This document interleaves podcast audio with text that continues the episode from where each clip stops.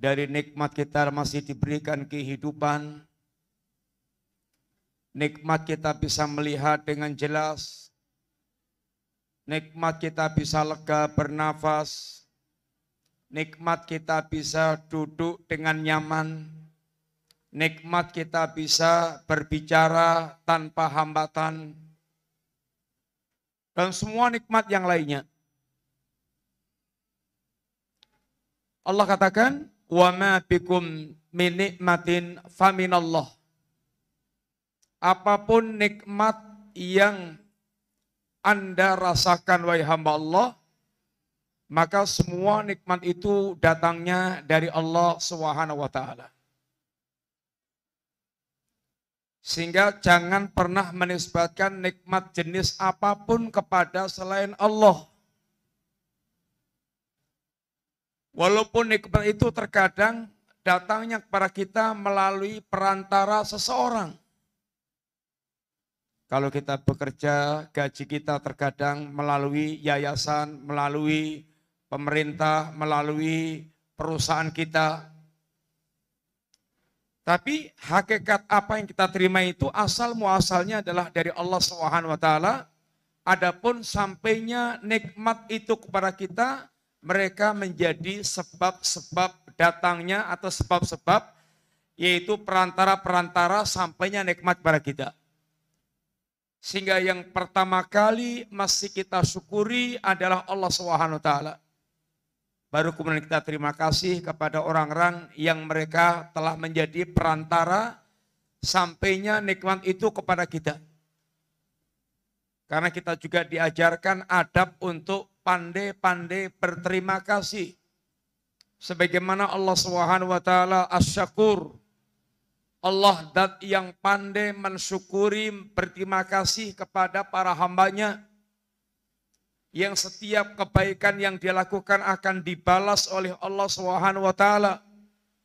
Maka kita pun juga hendaknya memiliki sifat yang dicintai oleh Allah yaitu pandai pula berterima kasih kepada para hamba Allah yang telah berbuat baik kepada kita sehingga dikatakan malam yaskudin nas barang siapa yang dia tidak bersyukur kepada manusia lam yaskurillah maka dia tidak pandai pula bersyukur kepada Allah Subhanahu wa taala. Kemudian sekalian, dan Allah juga menegaskan kepada kita, Wa in ta'uddu nikmatallahi la tuhsuha. Seandainya kalian berusaha untuk merekap dan menghitung nikmat Allah Subhanahu wa taala, maka pasti kalian tidak akan mampu. Sekalian, kalau merekapnya saja kita nggak sanggup, Silahkan tulis daftar nikmat Allah apa yang telah Anda terima dari Allah. Lalu silahkan hargai setiap nikmat itu berapa nilainya. Itu tidak akan bisa. Walaupun dia orang yang paling pakar dalam masalah akuntansi sekalipun, nggak akan bisa apalagi menghargai nikmat per nikmat sehingga berapa rekapan nikmat yang Allah kita terima. Dan sekalian minta maaf nih. Kalau seandainya Allah katakan wafi angfusikum afalatub sirun dan terhadap diri kalian apakah kalian tidak memperhatikan Nah sekalian, seandainya kita sekedar melihat diri kita yang sehat, komplit, anggota badannya dan sehat dari ujung rambut sampai ujung kuku kita.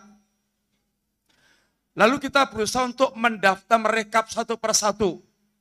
Berapa sih nikmatnya rambut? Orang bercita-cita untuk bisa tumbuh rambut itu kalau dia punya duit, Bapak sekalian, itu akan dia bayar berapapun harga untuk menumbuhkan rambut. Karena rambut itu selain fungsi yang lain-lainnya adalah fungsi hiasan. Itu rambut. Terus kepala kita ini isinya macam-macam. Satu di antaranya nyun ngapunten otak. Otaknya waras. Orang bilang otaknya waras, otaknya waras. Kira-kira nyun ngapunten kalau dibuat kurang sak sendok gitu. Tahu nggak kurang sak sendok? Koplak. Koplak dikit. Kurang sak sendok miring. Orang bilang gini, miring dikit. Kira-kira harga waras itu kalau kira-kira orangnya kurang sendok untuk jadi waras itu mau sanggup bayar berapa?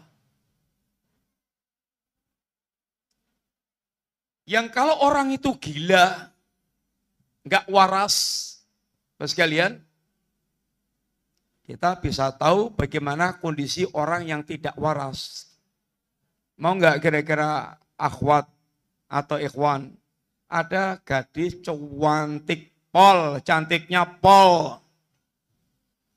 Ning kurang sak sendok. Gimana? Mau nggak jadi istrinya? Enggak lah, mending sorodo elek sidik ning waras. Itu harga normal, otaknya normal itu mal banget. Nah sekalian, mata kita itu untuk bisa melihat membedakan warna-warna itu, itu berjuta-juta saraf. Berjuta-juta saraf. Abang, merah, warna merah ada berapa warna merah? Hah? Ada berapa warna merah? Tahu nggak eh, kamu? Warna merah itu dari merah yang tuwipis sampai merah yang tawabel. Itu untuk bisa membedakan perwarna merah dari tipis sampai tebal itu semuanya butuh saraf warna. Kalau sampai saraf warna kita ini pedot, ibaratnya itu kalau kabel pedot umpamanya itu, kita nggak bisa membedakan warna. Ada sehingga ada orang buta warna merah, buta warna hijau, buta warna hitam, buta warna apalagi, itu nggak bisa melihat warna itu. Seandainya dia mau bayar bisa normal dan harus bayar, kalau dia punya duit, berapa yang akan sanggup dia keluarkan? Mas sekalian, ini Baru Allah ingatkan tentang apa yang ada pada diri kita. Kita ini nyun ngapunten nggak akan bisa merekap berapa total nikmat Allah Subhanahu wa taala. Kalau Nabi kita mengatakan Bapak sekalian rahmat Allah taala kalau diglobalkan nikmat itu ada istilahnya nikmat dunia, ada nikmat agama. Ada nikmat dunia, ada nikmat agama. Kalau nikmat dunia itu, Bapak sekalian, itu diberikan kepada siapa pun. Baik yang Allah cintai, baik yang Allah baik yang Allah benci, itu semuanya Allah berikan nikmat dunia. Sehingga ada Fir'aun yang punya kerajaan luas sampai membuat dia lupa diri saking kuatnya kerajaan itu. Sehingga dia mengatakan, Ana Rabbukumul A'la. Saya Tuhan kamu yang paling tinggi. Dan biasa memang kalau nikmat dunia ini sering membuat orang justru kemudian sombong, angkuh, dan lupa diri. Tadinya dari melarat, plus maratnya Masya Allah tawaduk banget. Kalau ke masjid juga nomor satu, sergap, Masya Allah. Tapi begitu dia mulai Allah bukakan rezekinya, total bakso, laris, kemudian pembelinya berjubel-jubel, sudah malah justru semakin lupa dengan Allah Ta'ala dan kemudian gayanya sudah beda. Dan itu yang sering terjadi pada manusia yang Allah ingatkan. Kalla innal insana layat gha arra'ahu staghna. Ketahuilah manusia itu betul-betul kurang ajar. Sangat melampaui batas. Kapan itu? ketika dia merasa dirinya kaya. Tambah Allah berikan kekayaan, biasanya tambah ini angkuh dan sombong, malah lupa dengan Allah yang memberikan kekayaan. Mas sekalian, nikmat dunia Dunia itu ya harta, ya jabatan, ya kedudukan, ya pokoknya hal yang berkaitan dengan dunia secara umum. Nikmat ini Allah berikan kepada siapa pun, baik yang Allah cintai maupun yang tidak Allah cintai. Kalau orang kafir ada Fir'aun, orang mukmin ada Nabi Sulaiman. Nabi Sulaiman itu kerajaannya tidak ada yang nandingi sebelum maupun sudahnya. Tahu nggak di Nabi Sulaiman apa anunya? Keistimewaannya apa? Pernah dapat cerita nggak tentang Nabi Sulaiman? Pernah dapat? Gimana? Nabi Sulaiman gimana gambarannya itu?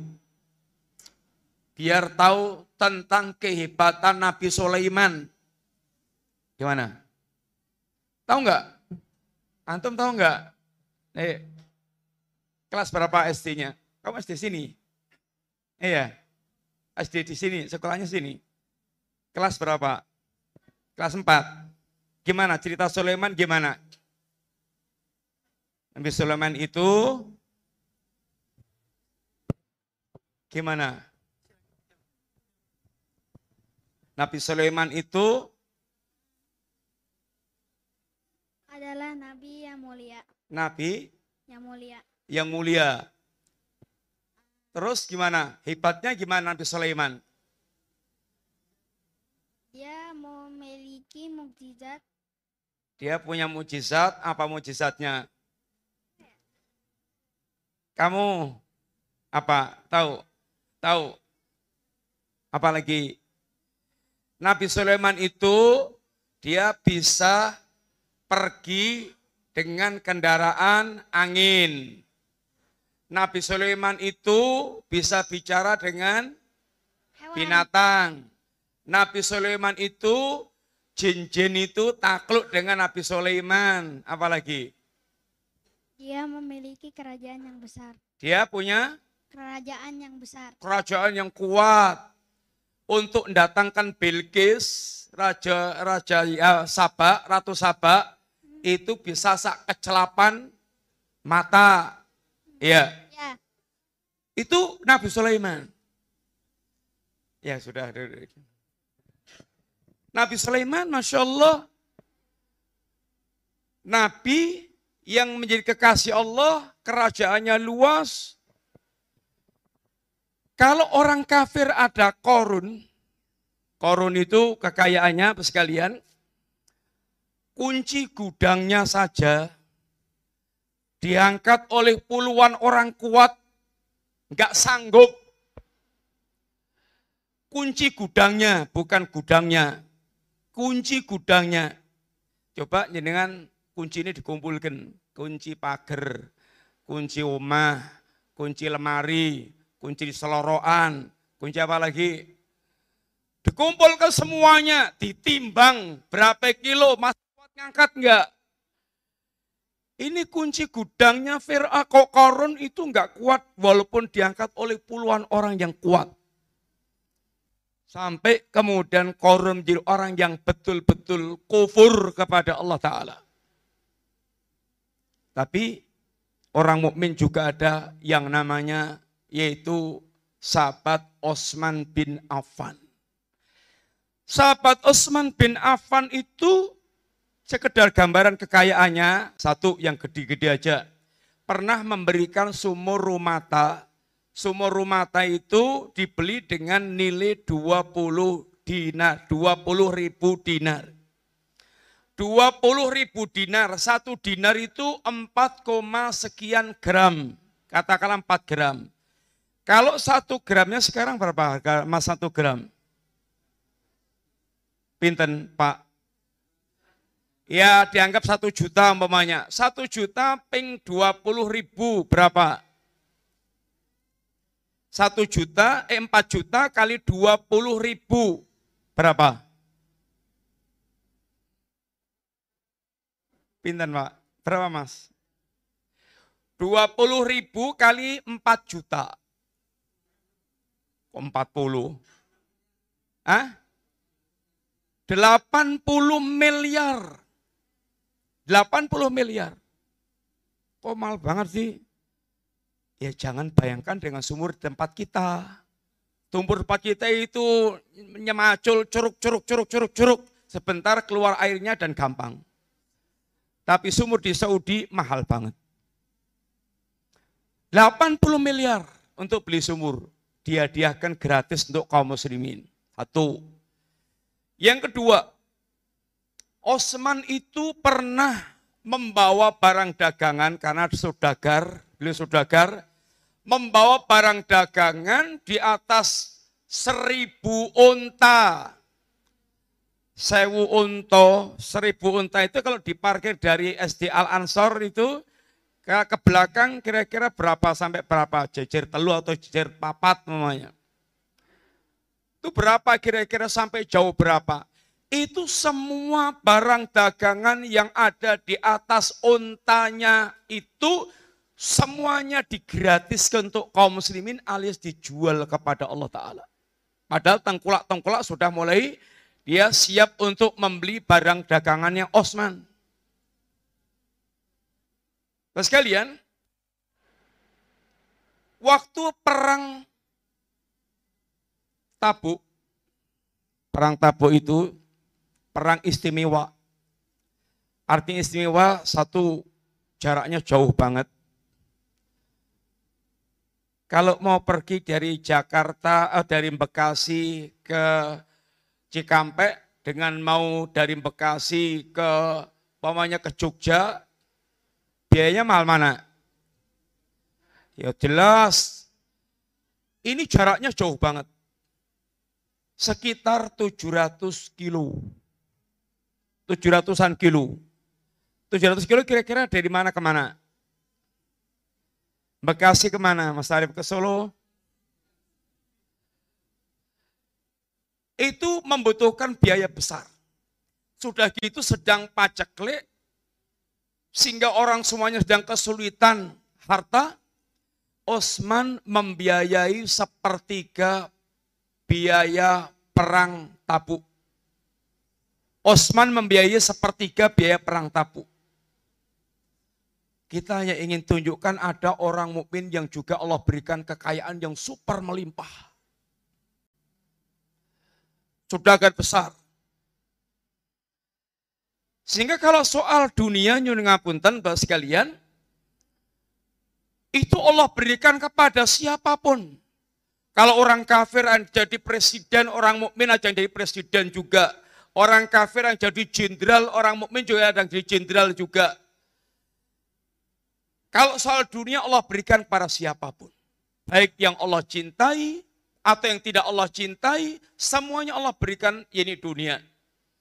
Sehingga maksudnya soal dunia itu bukan ukuran seseorang dicintai Allah atau tidak dicintai oleh Allah Subhanahu wa taala. Sekalian, sebagian kita itu punya pandangan salah kalau orang dimudahkan dunia, dianggapnya dia Masya Allah, dimuliakan Allah, dicintai oleh Allah, disayang oleh Allah, sehingga apa-apa dikasih, apa-apa dia keturutan.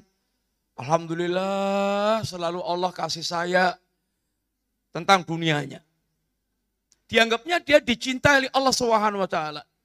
Tapi kalau pas dia diuji Allah, dodolani bangkrut, kemudian dia melarat, kemudian dia sudah usaha macam-macam itu gagal, gugal, gagal, gugal, gagal terus. Sehingga melaratnya itu istiqomah, terus melarat terus. Ngenes. Kok ya Gusti Allah kok sengit sama saya toyo. Kayaknya Gusti Allah itu sedang benci sama saya. Nah sekalian, ini pandangan umum dan Allah luruskan, ya ini Allah koreksi, tidak seperti itu. Hafal enggak di surat Al-Fajr ayatnya Fa'ammal insanu, coba diteruskan. Gimana? Yang satu, nyenan, kelas berapa nyenan? Hah? Kelas lima? Eh kelas berapa? Belum. Kelas tiga. Sudah hafal surat Al-Fajr? Belum hafal saat Al-Fajr. Kelas berapa? Satu. Kelas berapa? Kelas 6. Surat Al-Fajr hafal.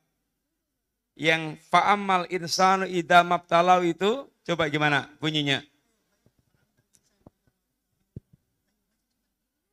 Hafal nggak di kelas pinten jaringan kelas berapa? Belum. Ayatnya coba hafal. Sanu ida mabatalahu rabbu fa akramahu wa na'ama fayaqulu rabbi akraman wa amma mabatalahu faqadara alaihi rizqahu fayaqulu rabbi ahanan Iya, sudah hafal berapa? Sudah hafal satu anu juz 30 udah hafal. Udah. Iya, namanya siapa? Faiz. Ya, Faiz.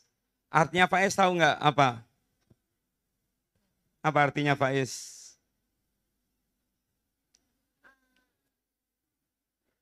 Pemenang Hah? pemenang Faiz itu orang yang sukses, orang yang bahagia, orang yang apalagi menang. Iya. Bapak sekalian, Allah luruskan tentang pandangan yang salah terhadap dunia. Sebagian kita perasaannya itu kalau dikasihkan dunia dretel itu rumang sane, Allah itu sedang mencintai dia. Allah katakan famal insanu idza mabtalahu rabbuhu fa akramahu wa na'amahu fayaqulu rabbi akraman. Wa amma idza mabtalahu faqaddara alaihi rizqahu fayaqulu rabbi ahanan. Allah katakan kalla. Manusia itu kalau dia sedang Allah uji idza mabtalahu. Jadi judulnya diuji oleh Allah. Dengan apa sih ujiannya itu dengan nikmat-nikmat yang beruntun, dikasih nikmat yang derdel, guanteng, mana yang guanteng, sukses, jadi direktur, gajinya gede. Itu perasaannya dia merasa dimuliakan oleh Allah Ta'ala. Tapi kalau diuji oleh Allah dengan kesulitan, maka dibatasi rezekinya, dunianya disempitkan, ngelamar gawean ditolak terus. Kemudian usaha, ngerintis usaha, gugal gagal, gugal gagal. Dodolan payu laris, ndelalai duitnya dicopet. Es pokoknya serba rekoso. Rabakat dadi wong sugih. Mas kalian, itu rumangsanya dia ngenes Robbi ahanan, oh Masya Allah, Allah sedang menghinakan saya. Kata Allah, kalah, enggak begitu. Itu urusannya ujian. Mas kalian, kalau kita ingin tahu apakah kita dicintai oleh Allah SWT atau tidak, itu urusannya berapa besar, seberapa besar perhatian kita terhadap agama Allah SWT. Ilmu dan amal seberapa besar perhatian kita terhadap agama Allah dalam hal ilmu dan amal. Kalau kita semakin diberikan Allah semangat belajar agama, sekalian, kok Masya Allah diberikan hati yang semangat banget belajar agama. Pengen datang terus ke pengajian. Kalau ngaji dia pengen nyatet, kemudian dia ulang lagi di rumah sehingga dia perhatian dengan ilmunya itu besar. Uh, ini alamat kebaikan. Yang Allah katakan, mayuritilau bihi khaira, mayuritilau bil khaira yufaqihu fiddin. Barang siapa yang Allah kendaki kebaikan baginya, Allah akan fahamkan tentang agama baik dia sekolah formal mau tidak maupun tidak sekolah formal, yang jelas dia punya semangat belajar agama sehingga dia faham tentang agamanya, ini alamat pertama Allah kendaki dia kebaikan. Nyon ngapunten istilahnya itu Allah buat dia itu melek. Melek. Terus lihat, Orang yang tidak tahu agama itu dikatakan Allah dengan istilah ama, buta. Buta. Dan barang siapa yang di dunia ini dia milih menjadi orang yang buta tentang agama, di akhirat Allah akan buat dia buta. Mangkana fi hadhil a'ma Barang siapa yang dia di dunia sekarang ini dia itu buta tentang agama Allah, Allah akan himpun kelak dari kiamat juga dalam keadaan buta. Wa nahsyuruhu yaumal qiyamati a'ma akan kami himpun mereka di hari kiamat dalam keadaan buta sebagaimana dia buta di dunia. Kalau orang dia itu semangat belajar agama sekalian itu mau miskin, mau kaya, kalau dia punya semangat belajar agama ini alamat kebaikan yang pertama. Karena Allah akan tunjukkan dia, dia akan dia Allah akan buat dia melek tentang halal haram, tentang tauhid syirik, tentang maksiat taat, tentang barang yang hak, barang yang batil, itu betul-betul bisa membedakan. Sehingga Allah berikan akan Allah berikan kehidupan, akan Allah berikan cahaya yang kuat, Allah akan berikan kesegaran hidup. Bagi sekalian, ilmu dalam agama kita ini diungkapkan Allah dengan tiga ungkapan paling enggak. Ungkapan pertama, Allah katakan ilmu agama itu dengan ruh. Ar-ruh. Wa kadzalika auhayna ilaika ruhan min amrina. Demikianlah kami wahyukan kepada engkau ya Muhammad ruh dari kami. Agama itu sekalian, Allah katakan dengan ungkapan ar-ruh. Ar-ruh. Sesuatu yang akan memberikan kehidupan, tapi kehidupan iman. Kehidupan kita ada dua. Ada kehidupan jasad, ada kehidupan hati. Kalau kehidupan jasad itu butuhnya makan, minum, olahraga, sehingga bisa betul-betul seger, enak, makan yang bergizi, minum yang bergizi, Jangan sampai kemasukan barang-barang yang berbahaya. Kalau dia sudah kadung keracunan, dia berobat, dia keluarkan, dia tawarkan. Ah, kebutuhan kita untuk kehidupan iman kita itu makanannya adalah agama, yaitu ilmu agama. Sekalian makanya dikatakan oleh Imam Ahmad, annasu yahtajuna ilal ilmi ahwaj min hajatim ila ta'ami wa syarabi.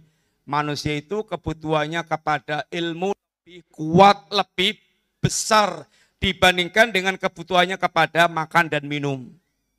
Kenapa sih? Karena kalau soal makan minum itu sehari bisa makan marotan atau marotain, tapi kalau ilmu itu dibutuhkan biada di anfasi sesuai dengan tarikan nafas. Penyeningan dar sehari sekali masih bisa hidup enggak? Masih. Kalau bernafasnya lima jam sekali kuat enggak? Ya enggak bisa. Nafas itu tarikannya itu hitungannya detik. Hitungannya detik dan sudah nggak terkontrol lagi dengan akal kita pokoknya was was was was bernafas itu bukan dengan akal kita nyerotok udara baru nyerot enggak langsung pokoknya itu sedot sedot sedot sedot itu bagian karunia Allah Subhanahu wa taala. Sekalian, beliau hanya ingin menegaskan bahwa kebutuhan kita kepada ilmu agama itu jauh lebih mutlak. Kenapa sih, Bapak sekalian? Kalau kita terputus dari makan minum, maksimal yang terjadi apa? Mati. Jasad kita yang akan mati. Kalau mati jasad itu sudah berarti pisah dengan dunia. Tapi kalau yang mati itu hati kita sekalian karena tidak terpenuhi kebutuhan makanannya yaitu ilmu, ilmu agama. Kalau yang mati itu hati kita, ini urusannya sangat berat. Urusannya sangat berat. Karena akan panjang nanti nasibnya di akhirat, yang nasib di akhirat itu sangat ditentukan dengan bagaimana dia punya agama ketika di dunia. Yang kedua, Bapak sekalian, ilmu agama ini Allah ungkapkan dengan nur cahaya. Sehingga orang yang paling jelas melihatnya, orang yang paling terang cahayanya, yang paling tidak jelas melihat sesuatu, yang paling tidak punya cahaya.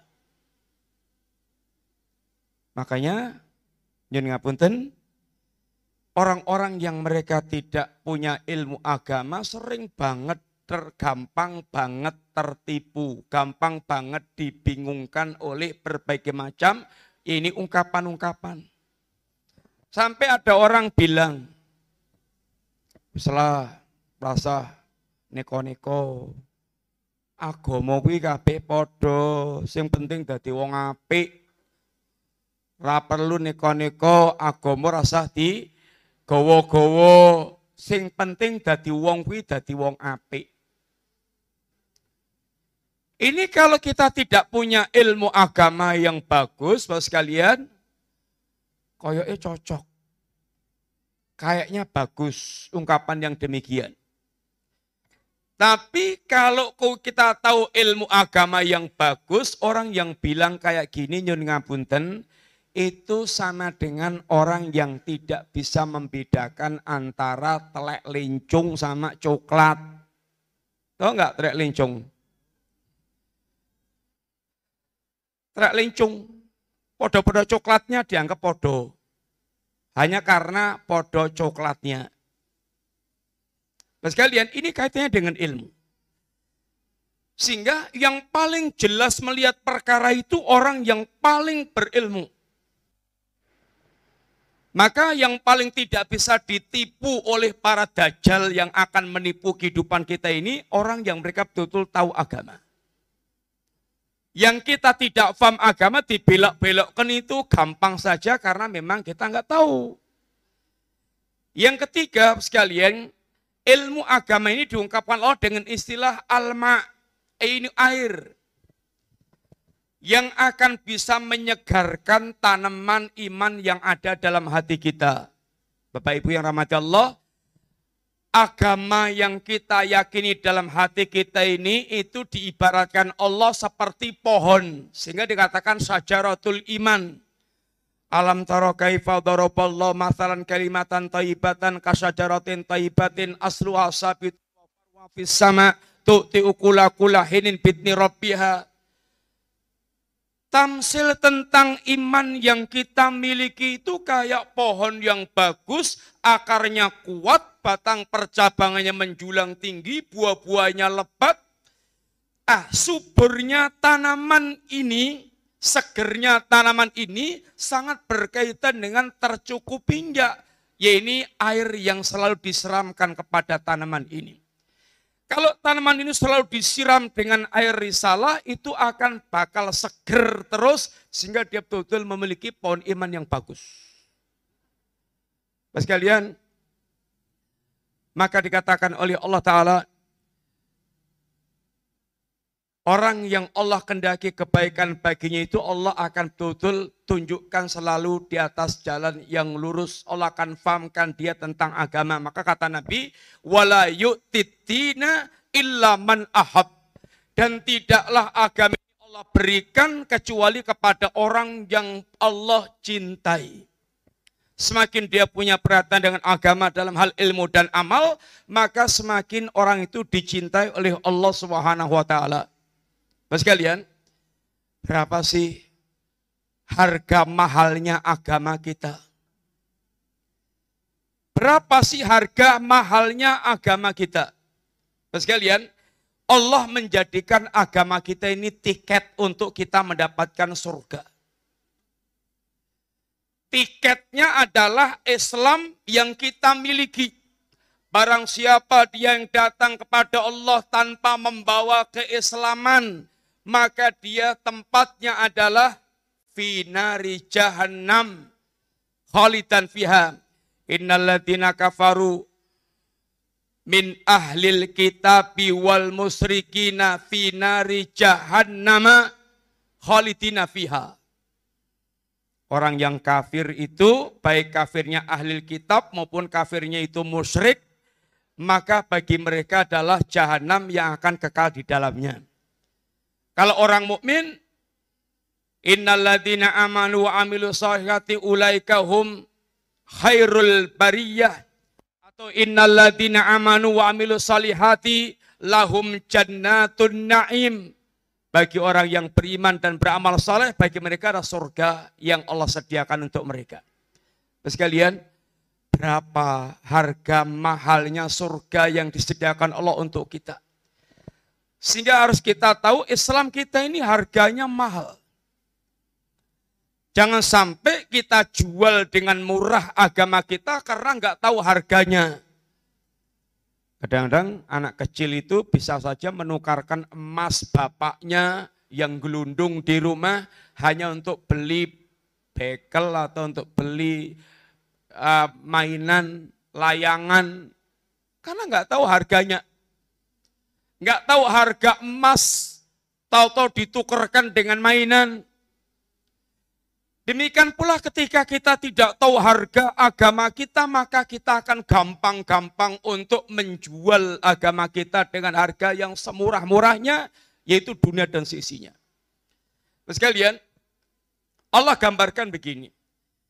Kalau sampai kita nanti di akhirat itu gagal, karena kita tidak beragama, karena kita tidak membawa Islam, tebusan Anda, tebusan panjenengan berapapun yang disiapkan itu tidak akan pernah diterima oleh Allah Ta'ala. Direktur perusahaan atau bahkan konglomerat yang paling kaya di dunia berapa kekayaannya? Tahu enggak? Dunia ini yang paling sugih siapa? Siapa Mas Arif? Berapa kekayaannya berapa? Allah katakan, Innalladzina kafaru wa matu wa hum kuffarun fala yuqbala min ahadim min ahadim uh, mil'ul ardi dapan wala. Seandainya orang kafir itu sampai matinya dalam keadaan kafir, matinya orang kafir, matinya dalam keadaan kafir, maka dia seandainya berusaha untuk menebus adabnya itu dengan emas sebesar bumi, itu tidak akan diterima oleh Allah Subhanahu wa taala. Jangan ngapunten panjenengan simpanan emasnya sudah berapa kilo? Seandainya sak gunung punya simpanan emas sak gunung, apalagi sak gunung, mbok ya sak bumi sekalipun itu nggak bisa dipakai untuk nebus adab. Satu kata Allah. Kedua sekalian, kalau panjenengan sekarang itu koneksinya orang-orang hebat, punya punya saudara presiden, punya saudara menteri, punya saudara jenderal, punya saudara konglomerat, oh itu manfaat banget. Sangat manfaat. Bisa untuk melancarkan urusan-urusan kehidupan kita. Tapi, sekalian, Allah katakan akan datang yang namanya harta kita sebanyak apa pun, anak kita sehebat apa pun, saudara kita kaya apa pun, itu sudah tidak akan lagi memberi manfaat apa pun kepada kita. Allah katakan di hari-hari yang kita nanti kita menghadap Allah Subhanahu wa taala, tidak ada lagi orang yang berurusan dengan kita walaupun orang yang paling dekat dengan kita sekalipun. Yauma yafirul mar'u min akhihi wa ummihi wa abihi wa sahibatihi wa bani likulli imri'im minhum sya'nu. Hari itu kata Allah, setiap orang akan lari dari saudaranya, dari ibunya, dari ayahnya, dari istrinya, dari anaknya. Ini orang-orang dekat yang ada di sekitar kita, yang kalau kita punya masalah apa-apa, larinya itu ke sini. Tapi akan datang hari orang-orang ini tidak bisa memberikan manfaat apa pun untuk kita. Kecuali tinggal apa yang pernah kita lakukan ketika kita di dunia. Bapak bahkan bukan hanya tidak lagi perhatian dengan kita, bahkan kita waktu itu masing-masing punya semangat seandainya bisa mengorbankan orang lain untuk menebus kesulitan kita. Bapak sekalian yang pernah khatam Quran, insya Allah melewati ayat dalam surat Al-Ma'arij. Allah katakan, Wala hamimun hamima yubassarunahum yawaddul mujrimu law yaftadi min adabi yawmi idzin bibani wa sahibatihi wa akhi wa fasilatihi allati tu'wi ardi jami'an thumma yunji kalla innaha ladha nazza'ata lisyawa tad'u man adbara wa tawalla wa jama'a fa'au'a. Allah katakan begini. Pada hari itu orang yang tadinya sangat dekat sekali, Hamim. Hamim itu teman dekat, kawan akrab, konco kental. Itu saat itu karena saking dahsyatnya suasana, hanya saling bertanya pun enggak. Hanya saling bertanya pun enggak. Kalau panjenengan ketemu teman padahal sedang rekoso, terus takok saja enggak dinengkan, itu sakit. Tapi ini akan lebih dahsyat lagi kenyataan yang akan kita hadapi orang-orang yang dulu sangat dekat dengan kita. Bahkan kita tanggung segala-galanya umpamanya belas. Saling bertanya pun enggak. Hari itu bukan mereka tidak saling melihat, bahkan mata mereka dibelal, dibuat terbelalak, tajam, saling melihat satu dengan yang lainnya. Pas Sekalian, bahkan hari itu orang-orang yang mujrim, Allah ceritanya adalah orang mujrim. Kalau orangnya takwa ada pembicaraan sendiri. Orang yang di dunia mujrim, nggak mau perhatian dengan agama, suruh nyembah Allah, nggak nyembah Allah, malah nyembah yang lainnya, suruh sholat nggak sholat, suruh dia jadi taat nggak taat, dia malah maksiat, ini mujrim namanya. Orang yang kayak gini dia bercita-cita, berangan-angan pada saat itu seandainya bisa menebus kesulitan di hari itu dengan tumbal walaupun anak kandungnya sendiri.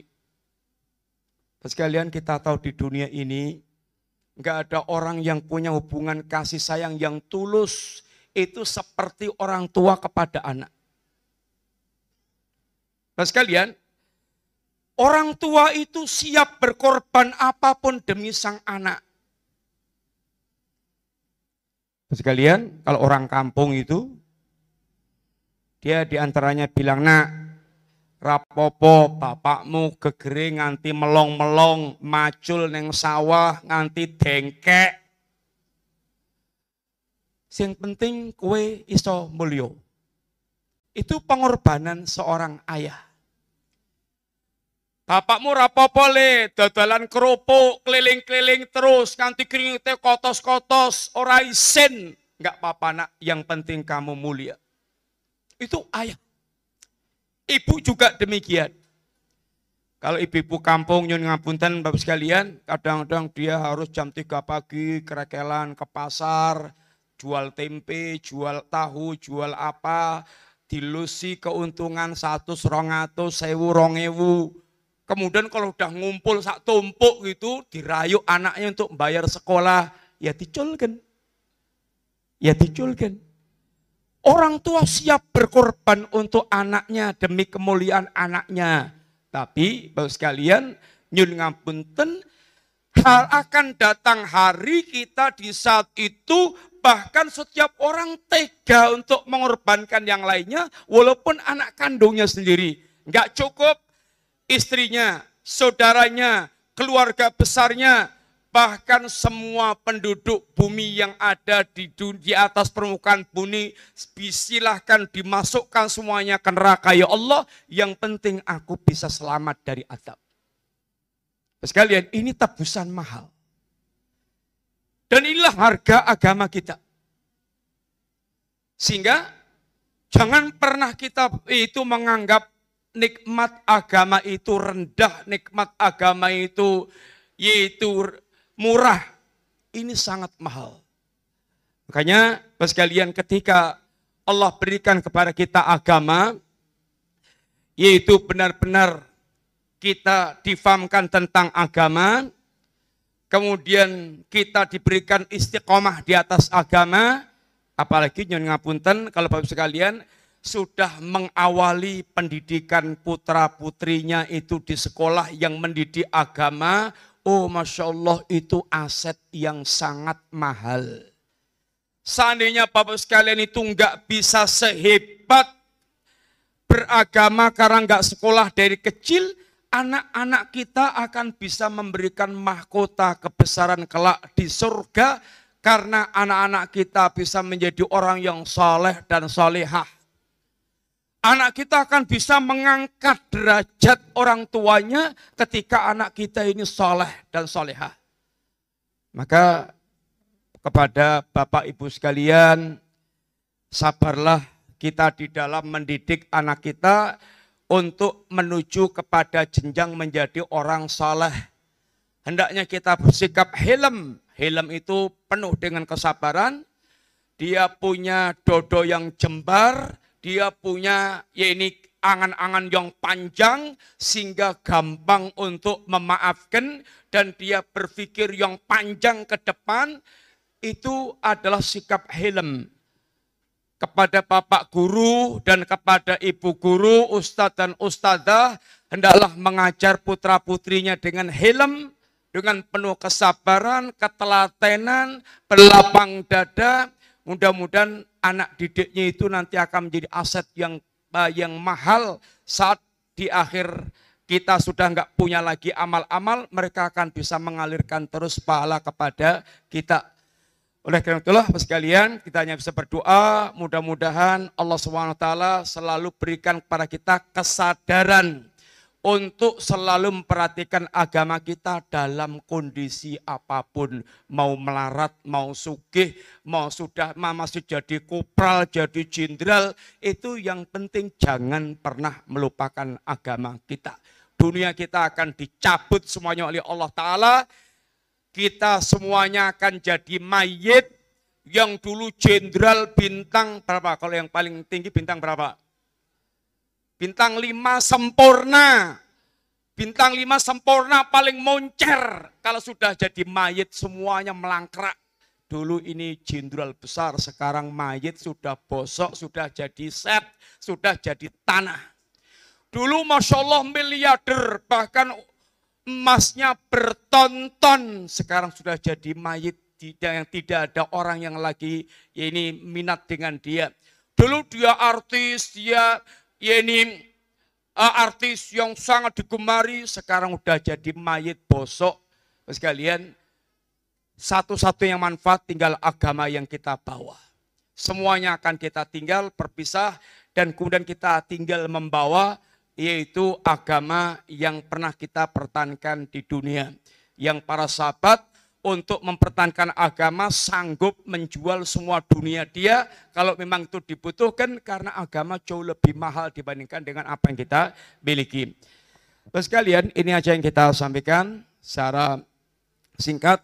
Mudah-mudahan Bapak Ibu sekalian selalu sehat, kemudian semangat, istiqomah, sabar, dan mudah-mudahan Allah berikan akhir hayat yang husnul khatimah dan nanti kita dipanggil Allah dengan panggilan indah ya ayatuhan nafsul mutmainnah irji'i ila rabbiki radiyatan mardiyah fadkhuli fi ibadi wadkhuli jannati. Allahumma aslih lana dinana alladhi wa ismatu amrina. Allahumma aslih lana dunyana allati fiha ma'ashuna Allahumma aslih lana akhiratana alati fiha ma'aduna waj'alil hayata ziyaratan lana min kulli khair waj'alil mauta rahatan lana min kulli syar wa sallallahu ala nabiyyina Muhammadin wa ala alihi washabihi wasallam subhanakallahumma wa bihamdika asyhadu an la ilaha illa anta astaghfiruka wa atubu ilaik. Matur jazakumullah khair. Assalamualaikum warahmatullahi wabarakatuh. Assalamualaikum warahmatullahi wabarakatuh Jazakallah Ustaz uh, uh, cukup menarik temanya tentang syukur dan tadi diceritakan riwayat tentang bagaimana begitu besarnya Utsman bin Affan memberikan rezekinya untuk uh, dana perang saat itu. Nah untuk saat ini Ustadz, mungkin sebagian besar kita menganggap bahwa sebagian rizki yang kita terima itu adalah dalam bentuk harta, uang. Apakah mungkin uh, saat itu Utsman bin Affan memberikan semua sampai dia pun kehabisan uh, hartanya, seperti apa yang dilakukan Siti Khadijah sampai habis untuk perjuangan Islam? Apakah itu uh, saat ini relevan kita lakukan dengan kita memiliki tabungan, harta kita infakan, sementara mungkin kita pun masih memiliki orang tua, istri, anak yang harus kita nafkahi. Itu bagaimana Ustaz ya, untuk? Bismillahirrahmanirrahim. Agama kita mengajarkan Bapak sekalian dalam hal bermuamalah dirhamun dirham yang Anda berikan kepada keluarga Anda itu lebih baik dibandingkan dengan dirham yang Anda berikan kepada atau diinfakan visabilillah. Artinya mencukupi keluarga itu wajib. Enggak boleh kita berinfak sampai membuat keluarga terlantar. Seorang sahabat, anaknya hanya satu. Dia bilang, ya Rasulullah, semua hartaku mau tak infakkan di jalan Allah Ta'ala. Enggak boleh. Kalau wasiat, kalau wasiat untuk yaitu ini harta untuk yang lainnya itu hanya boleh sepertiga, maksimal boleh sepertiga. Sehingga tidak boleh meninggalkan keluarga dalam keadaan terlantar gara-gara dia kemudian yaitu semua hartanya biuk dikeluarkan yaitu di jalan Allah Ta'ala. Karena memberikan nafkah istri, nafkah anak, nafkah keluarga termasuk bagian keluarga dalam keadaan dia terhormat lebih baik dibandingkan dengan meninggalkan keluarga dalam keadaan dia nanti bahkan terlantar sampai minta-minta. Yang jelas kita harus punya andil dalam lali kalimatillah dan harus yakin harta yang harta yang kita tahan dan tidak kita wajib untuk keluarga kita maupun untuk dakwah segala macam. Hanya kita tahan ditumpuk-tumpuk hanya ditumpuk tok nggak bermanfaat. Ditabung tok didelang-deleng tok rekeningku don ini nanti kalau mati menjadi harta ahli waris melangkrak bukan lagi harta kita. Kita punya kewajiban ninggalin keluarga karena rasa waris maka Ketika Rasulullah SAW membacakan ayat Al-Hakumut Takathur, bermegang-megang tentang urusan dunia telah membuat kalian lupa. Nabi katakan, ya ibnu Adam, wahai anak Adam mengatakan, mali mali hartaku hartaku. Manusia selalu begitu kurang lebihnya, bondoku bondoku hartaku hartaku. Kata Nabi, wahai anak Adam, harta anda itu hanya tiga. Ma'akal ta fa'ab, uh, fa'ab naita, wa ma labista fa'ab laita, Wa ma tasaddaqta. Harta Anda itu satu yang Anda makan. Kalau kita punya duit triliunan, mau pesan panganan apa pun, panganan apa pun itu bisa. Sak bekal. Tapi masalahnya kalau sudah di depan mata, makanan sak ambrah-ambrah kayak gitu, berapa sih yang akan bisa masuk perut kita? Menikmati dunia itu hanya sedikit. Yang kedua, setel 200 setel di rumah, tapi pas kita menikmatinya ya hanya sedikit. Sekali pakai kita berapa setel pakaiannya? Ya hanya setel, dua setel, tiga setel. Mosok ben ketok sugim belegedu sekali pakai baju 10 setel. Ya enggak mungkin. Nanti diguyut Cah cilik-cilik di jalan dibilang koplak, niku yang miring niku. Tinggal satu lagi. Wa mata sotakta fa'apaita. Apa yang pernah Anda sodakohkan itu yang akan kekal menjadi milik kita. Kalau kita tidak pernah sodakoh, kita mati. Tapi kalau kita rajin sodakoh, banyak sodakoh dengan tidak meninggalkan yaitu keluarga, maka itulah harta hakiki yang akan menjadi milik kita. Demikian, Bapak sekalian. Baik Ustadz, ada pertanyaan selanjutnya. Assalamualaikum Ustadz. Yang tanya anaknya atau bapak ibunya? Oh, yang tanya anaknya. Untuk menjadi anak yang soleh, satu, harus rajin Allah menjadi anak yang soleh. Karena semua kebaikan itu biadilah di tangan Allah. Dan untuk menjadi soleh itu membutuhkan bantuan Allah. Sehingga pertama kita harus banyak-banyak berdoa kepada Allah Subhanahu wa taala. Yang kedua, kita harus selalu berada di area orang-orang soleh. Karena lingkungan ini akan mempengaruhi tumbuh berkembangnya kita. Sekolah kita harus sekolah orang-orang soleh. Teman bermain kita harus teman bermain orang-orang soleh Kemudian jangan sampai kita masuk ke wilayah-wilayah yang akan merusak kesolehan kita. Yang kalau Nabi katakan ketika bicara tentang tujuh orang akan dilindungi Allah taala, maka kata Nabi di antaranya adalah ini wasyabun nasya'a fi ibadatillah pemuda yang tumbuh berkembang dalam suasana beribadah kepada Allah Ta'ala. Artinya dari kecilnya tumbuh berkembang itu dalam keadaan ketaatan kepada Allah Ta'ala. Dia disemai di lingkungan yang saleh, tumbuh berkembang menjadi orang saleh. Ini di antara yang akan mendapatkan pelindungan Allah Ta'ala. Sehingga yang kedua harus senantiasa berada di lingkungan orang-orang yang saleh. Sehingga akan terbimbing dengan penuh kesolehan. Yang ketiga, hindari teman-teman yang buruk. Karena kata Nabi, almaru ala dini khalili.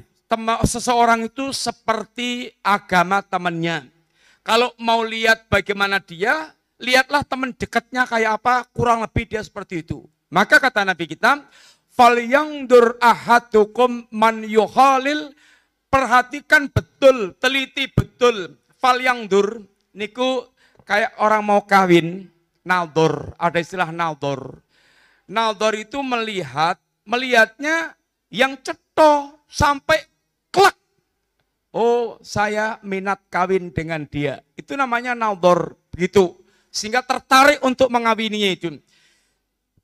Fal yang durahadukum man yuhalil artinya teliti. Betul-betul seleksi. Teman ini siapa? Orang ini siapa? Soleh betul enggak? Soleh niku kriterianya dua. Satu, dia agamanya bagus, bukan penganut aliran sesat. Yang kedua, akhlaknya bagus. Akhlaknya bagus. Sehingga pikirannya lurus, akhlaknya bagus. Ini orang soleh. Maka kalau ini kita sudah dapatkan, dia kita jadikan sebagai teman. Sekalian, kalau untuk mencari teman saja wajib selektif, apalagi mencari guru. Guru yang akan mendidik kita. Pengaruh guru itu jauh lebih besar dibandingkan dengan teman. Kalau dengan teman kita suruh selektif, apalagi urusan guru, maka pastikan guru kita adalah guru yang soleh. Sehingga hindarkan dari orang-orang yang ini tidak baik. Ini di antaranya, Wallahu ta'ala alam, tentu yang terakhir adalah jangan pernah berpisah dari majelis ilmu. Harus belajar terus, harus dia dalam kondisi senantiasa berinteraksi dengan ilmu agama, karena ini yang akan menjadi pemandu kita, membimbing kita. Wallahu ta'ala alam bisawab.